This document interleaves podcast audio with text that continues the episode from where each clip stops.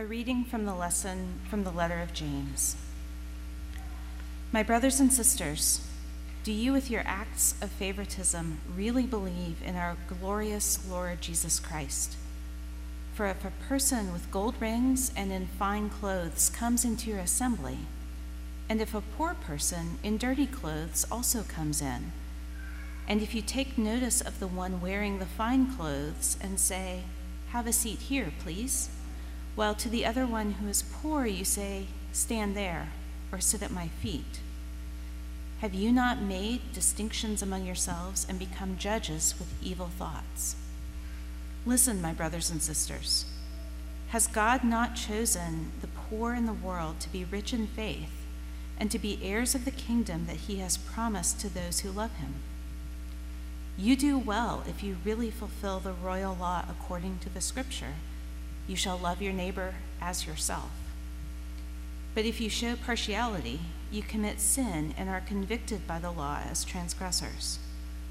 For whoever keeps the whole law, but fails in one point, has become accountable for all of it. What good is it, my brothers and sisters, if you say you have faith, but do not have works? Can faith save you? If a brother or sister is naked and lacks daily food, and one of you says to them, Go in peace, keep warm, and eat your fill, and yet you do not supply their bodily needs, what is the good of that? So faith by itself, if it has no works, is dead. But someone will say, You have faith, and I have works.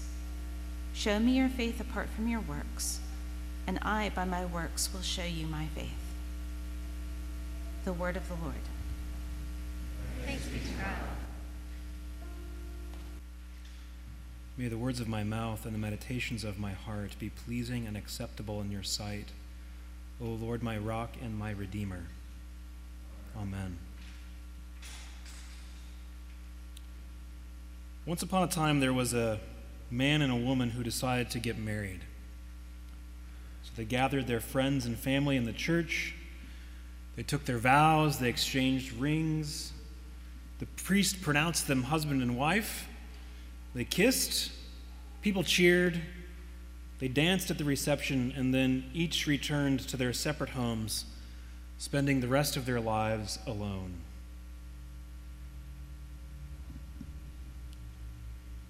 There was once a man who hadn't eaten in several days, and he was extremely hungry, but destitute as he was, he had no way of procuring food.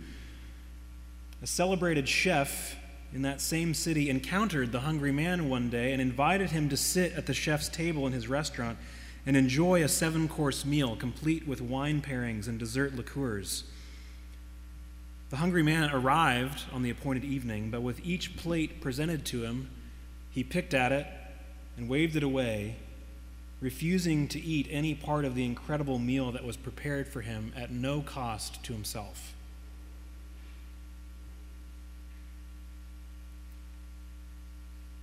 If we knew these people, what would our reactions be? What do we say to the man and the woman whose wedding we attended?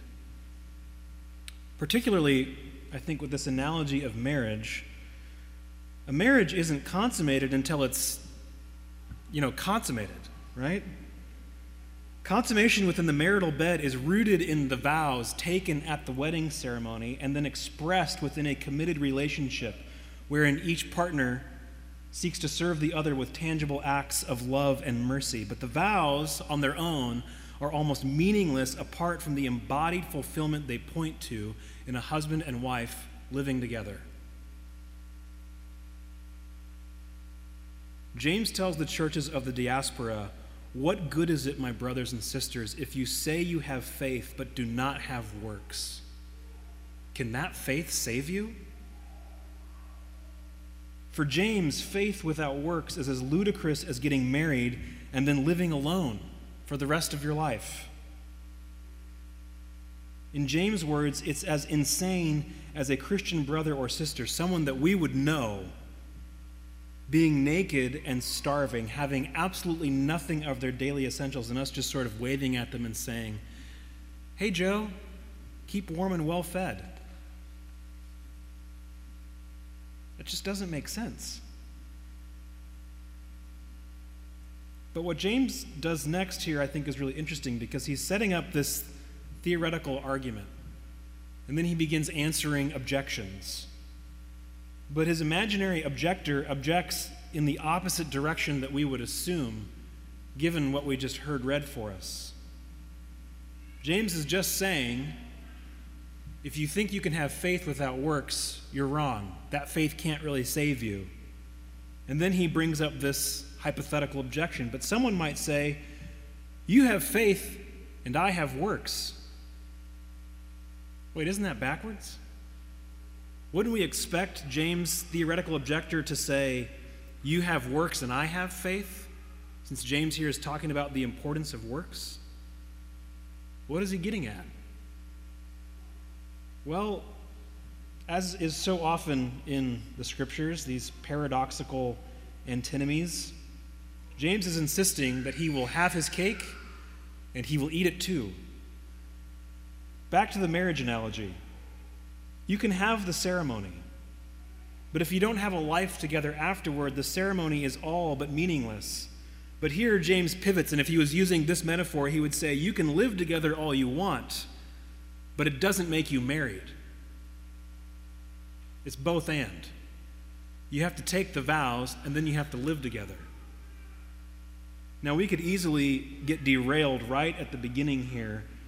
After all, I am standing in a Lutheran pulpit, and it was Luther himself who referred to this as the Epistle of Straw. This is a tough text, and it would be easy for us to just sort of worm our way out from under what James is saying by talking about, you know, isn't salvation by grace alone, through faith alone, in Christ alone? The scriptural answer to that question is yeah, go on. Keep talking. Because to have faith is not simply to make mental checklists about Christian doctrine. The sort of fideism that says, whew, bullet dodged, I avoided judgment, and now I can get on with my life, is not faith as the New Testament defines it. Faith is rather an active trust that Christ the crucified one is the king of all the worlds. It is a continual posture of conversion. It is to place yourself at Christ's mercy. As the church sings in the Te Deum in morning prayer, you, Christ, are the King of glory, the eternal Son of the Father. When you became man to set us free, you did not shun the Virgin's womb. You overcame the sting of death and opened the kingdom of heaven to all believers. You are seated at God's right hand in glory. We believe that you will come and be our judge. Come then, Lord, and help your people, bought with the price of your own blood, and bring us with your saints to glory everlasting. To have faith is to live your life in the knowledge that Christ's judgment of you is the only one that matters. And it's here that I think the analogy of us being starving people who have been invited to the chef's table by the chef himself is helpful. I don't know about you, but the Christianity that I grew up in was mostly a fairly joyless affair. The moral life was conveyed mostly in terms of finger wagging do these things, don't do those things. You sort of run your choices through the guiltometer. Do you guys have a guiltometer? I've got a big guiltometer. It's got a hair trigger. What I do or what I don't do, I just sort of run through this grid of like, well, how guilty is it going to make me feel afterwards? But that is not what James is about at all. Not even close. A working faith is all about teleology. It's all about the goal, the thing that you were created for. And one of the things that we as human beings are created for is to eat. You were made to eat. Even as a little baby, when you were still covered in vernix, you could smell the milk and you went and got it. This eating allowed you to grow and develop and learn to crawl and walk and hear your name and eventually do long division and other terrible things. in your Christian life, you came to a place of trust in Christ and you were brought into the new birth through the water of baptism. And with the oil of chrism still on you, you can smell the bread and the wine and you know where to get it. And this eating allows you to grow and develop and to do all of the good works that you were created in Christ Jesus to do. Faith and works are not in competition. To assume so is to misunderstand both faith and works. I think too often our approach is reflected in this Pete the Cat book that my kids have. Pete the Cat is a real moron. I don't know what this guy's deal is, but he goes to make a sandwich. He wants a big sandwich. And so he literally go, he goes to the fridge and he lays out a whole fish on top of a loaf of bread still in a bag and that's the sandwich. And then he puts a whole apple on top of it and just goes from there. It's fragmented, right? It's not a cohesive whole. It's like going to a modernist restaurant and ordering a deconstructed pizza, and the server brings you out a breadstick and a can of tomato sauce. No, that's not why we're here. The reason that I've been so explicit these last few weeks about the essential work that we have to do in developing the life of prayer is because the Christian life is meant to be a coherent whole that all points in the same direction. I mean, it can't just be me, right? Do you feel the tension of being pulled in too many directions at once? You have to pay your bills and go to work and feed your kids and feed the dog and reply to Facebook and eat lunch and go to the dentist. And now your pastor's telling you you've got to add prayer times and generosity to the poor and all of this other stuff, and it's overwhelming. But it's overwhelming because our desires are pulling us in different directions. And I think so often we fail to even ask, what is God's desire? What does He want? What direction is He pulling us? As we say so often here, God's greatest desire is for you to live your life hidden with Christ in God. Another way of saying this is that God desires for you to become a saint. And your job, your family, your marital status, your physical limitations, your financial situation, none of these things are roadblocks on the path to sainthood. They are the road. The particularities of your life, the you-ness of you, these are the channels through which God longs to refashion you into the image of Christ. I think this is partly why the Decalogue ends by saying, You shall not covet. Because it is too easy for us to look at others and see only the good and none of the pain, and we get so busy wishing that we had their life that we fail to recognize that God is actually at work in the midst of the very things that we find so limiting and distasteful in our own lives. That is where God is showing up.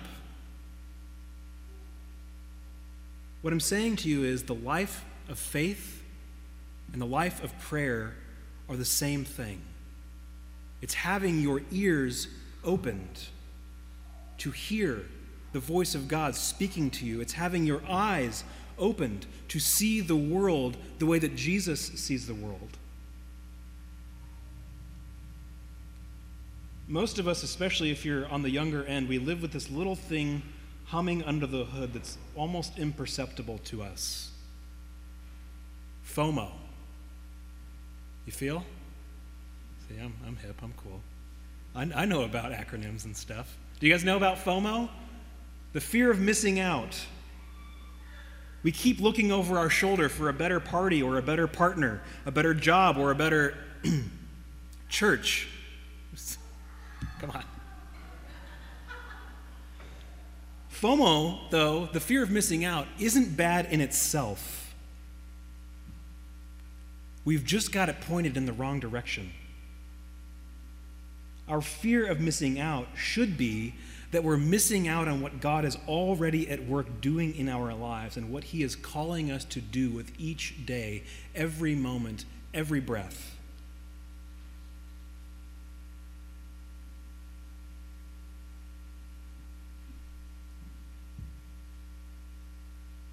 Have you, have you thought about this before?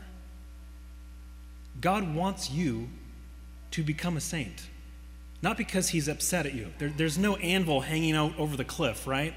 Ready to drop. There's no big piano coming down. He wants you to become a saint because this is the best way for you to become who you are, a true human. He wants you to strive within that great cloud of witnesses, our mothers and fathers in the faith, who turned the world upside down by finding God's work in the mundanity of their lives. That's how they did it. They set the world on fire by seeing God in the little daily things. Do you know that Jesus leaps up within himself when he thinks about you? He is filled with joy that you exist. And he also can see clearly the you that he longs you to become if you would allow him to fashion you more and more into his image.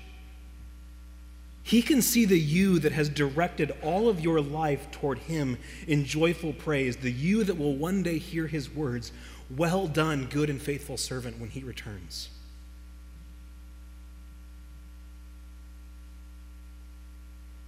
Do you see that doing the works of faith is, is not this drudgery?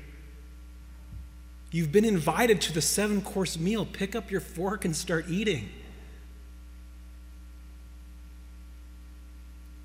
Yesterday was the feast of St. Cyprian, who was a bishop in the early church, and he was eventually beheaded because he would not deny Christ. Last Thursday was the feast of St. John Chrysostom. Chrysostom, so called the golden mouth preacher, was also a bishop in the church just a few decades after Cyprian. And he was actually exiled twice, mostly because he would not soften his preaching to pacify the wealthy and powerful. And the second time that Chrysostom was exiled, he died. He never saw the end of it. And it wasn't until 31 years after his death that his remains were brought back to Constantinople, where he had been bishop and buried. It's fitting that we should consider Chrysostom as a worthy model for us to emulate, as he, like our passage in James, had much to say about the way we use our money, the way that our treatment of the poor reflects the true state of our faith.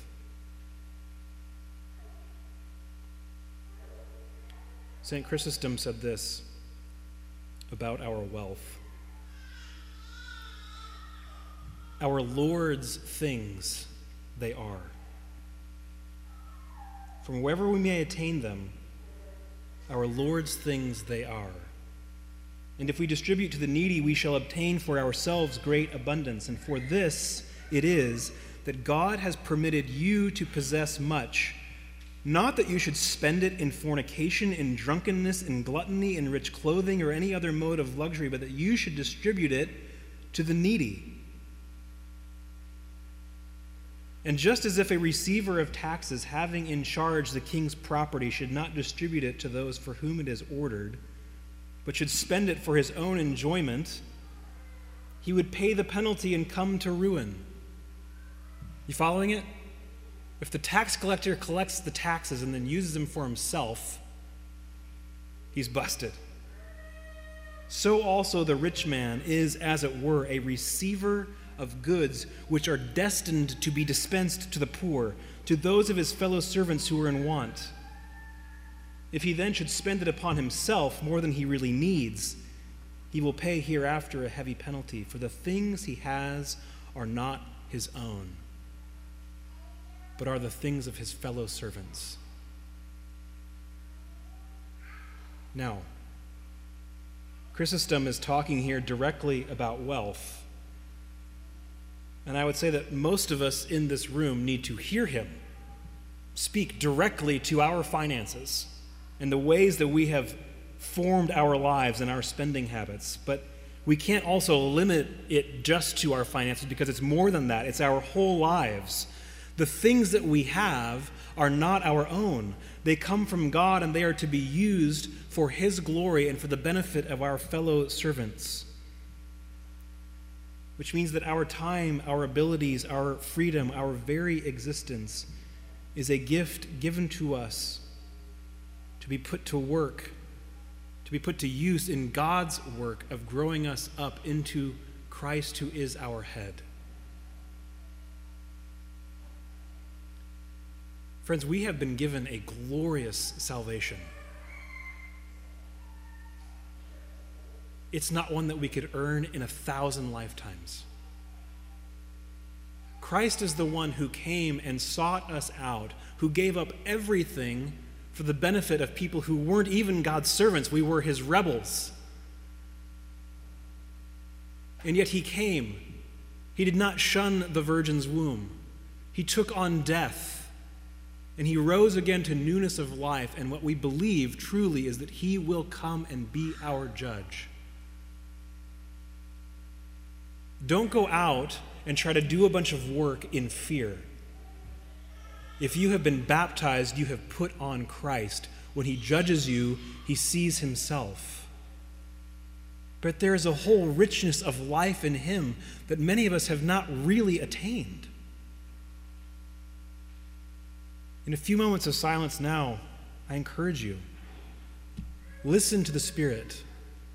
God longs for you to become a saint, which means that He longs for you to become more truly who you are, not the person next to you, not the person behind you, not another person from church history. Ask the Spirit to reveal to you who He is making you to be. In the name of the Father, and the Son, and the Holy Spirit. Amen.